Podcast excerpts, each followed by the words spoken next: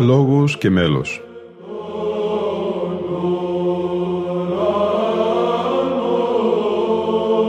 Προσεγγίσεις στη μυσταγωγία της ψαλτικής τέχνης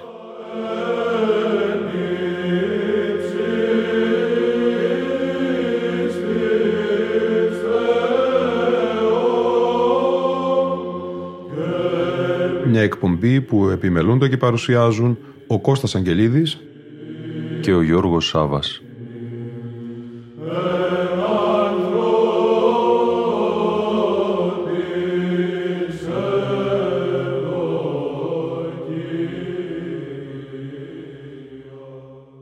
Αγαπητοί φίλοι και φίλες, η σημερινή εκπομπή «Λόγος και μέλος» αφιερώνεται λόγω της απόδοσης της εορτής της κοιμήσεως της Θεοτόκου σε ένα σημαντικό ιδιόμελο δοξαστικό τροπάριο με ιδιαίτερη μελική μεταχείριση. Το περιώνυμο οκτάιχο και δίχωρο δοξαστικό του εσπερινού της κοιμήσεως της Θεοτόκου, Θεαρχείο Νεύματι. Τέσσερις ξεχωριστές ερμηνείες του μέλους, μονοφωνικές και χοροδιακές, θα μας συνοδεύσουν. Λίγα λόγια όμως αρχικά για το μέλος. Πρόκειται για ένα από τα αρχαιότερα δοξαστικά ιδιόμελα τροπάρια, συνδεθημένα και στους οκτώ ήχους κατά διαδοχή αναπόδα. Όχι κατά διαδοχή όλων των κυρίων αρχικά και των πλαγίων έπειτα, όπως το Θεοτό και Παρθένε του Πέτρου Μπερεκέτη, αλλά κατήχων κύριο και πλάγιο. Δηλαδή το μέλος ξεκινά σε πρώτο και πλάγιο του πρώτου, ακολουθεί δεύτερος και πλάγιος του δευτέρου, τρίτος και πλάγιος του τρίτου ιβαρής και τέταρτος πλάγιος του τετάρτου ενώ λίγη κυκλικά με επάνωδο στον πρώτο ήχο.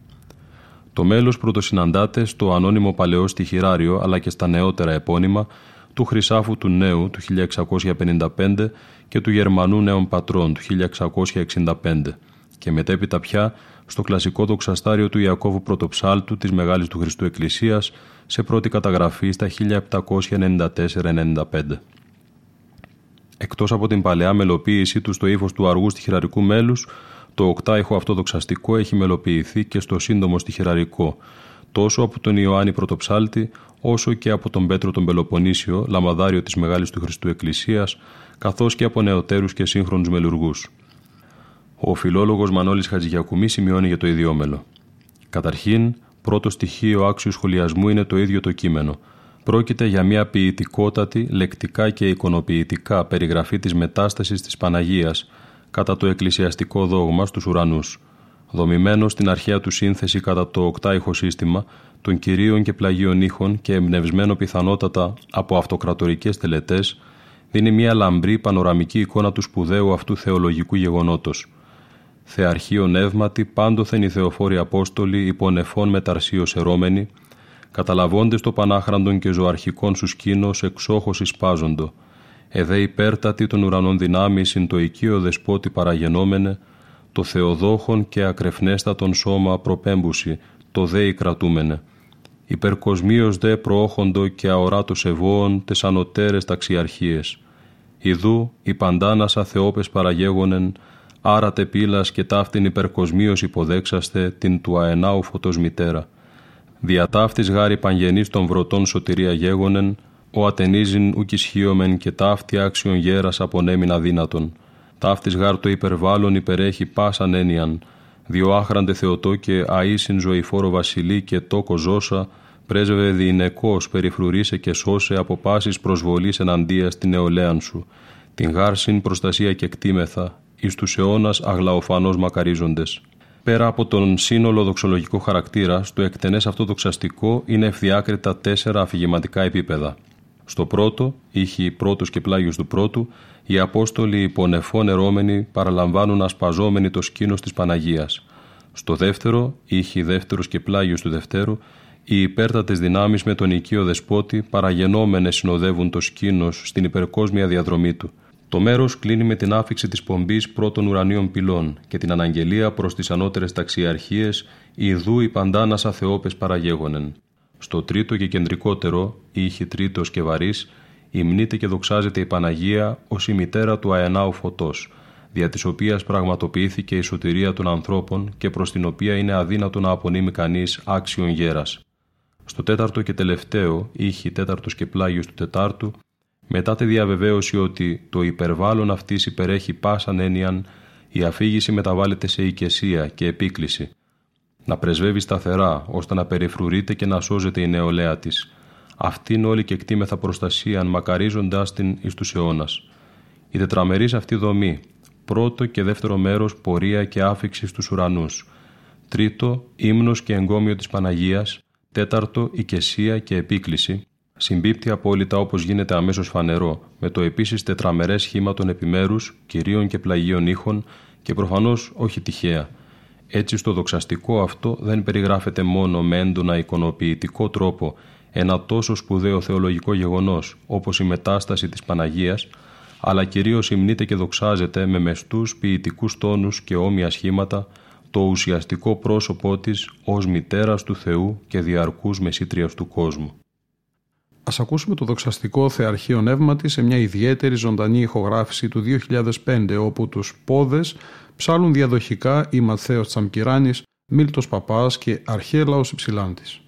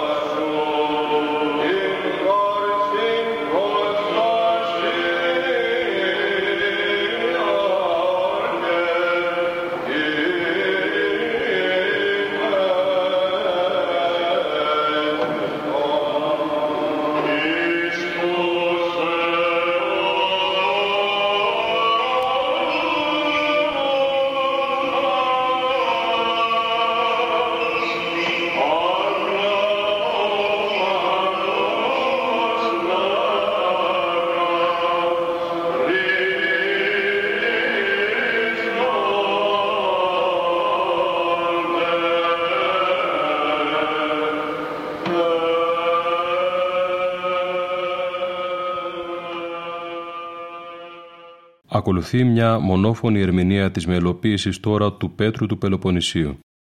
Ψάλι, ο άρχον διδάσκαλος του Αποστόλου της Μεγάλης του Χριστού Εκκλησίας, Δημήτριος Νεραντζής.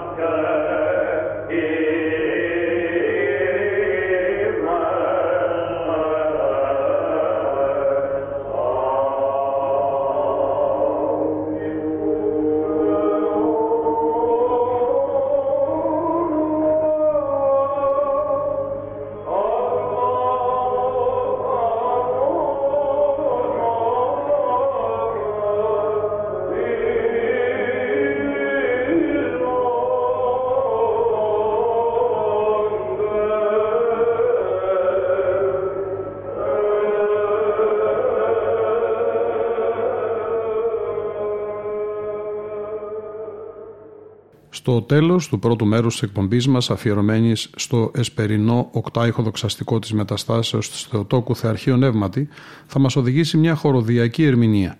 Ο χορός των Κωνσταντινοπολιτών υπό του άρχοντος πρωτοψάλτου της Μεγάλης του Χριστού Εκκλησίας Θρασίβουλου Στανίτσα στη μελοποίηση του άρχοντος Κωνσταντίνου Πρίγκου.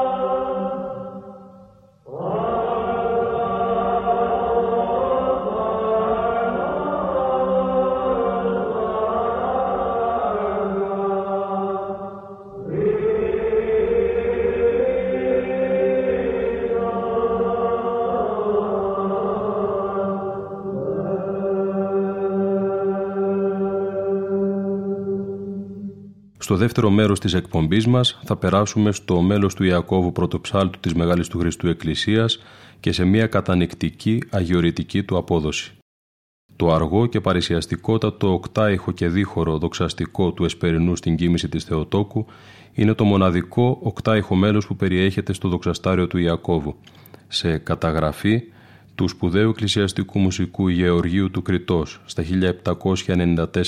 1794-95 σε εξηγητική γραφή που ο τελευταίος χρησιμοποίησε ειδικά για τη συγκεκριμένη καταγραφή, όπως έδειξε στο παρελθόν σε σχετική ανακοίνωσή του ο Γιάννης Αρβανίτης. Προέρχεται από τις γραμμές και την αρχαία παράδοση του παλαιού στοιχειραρίου.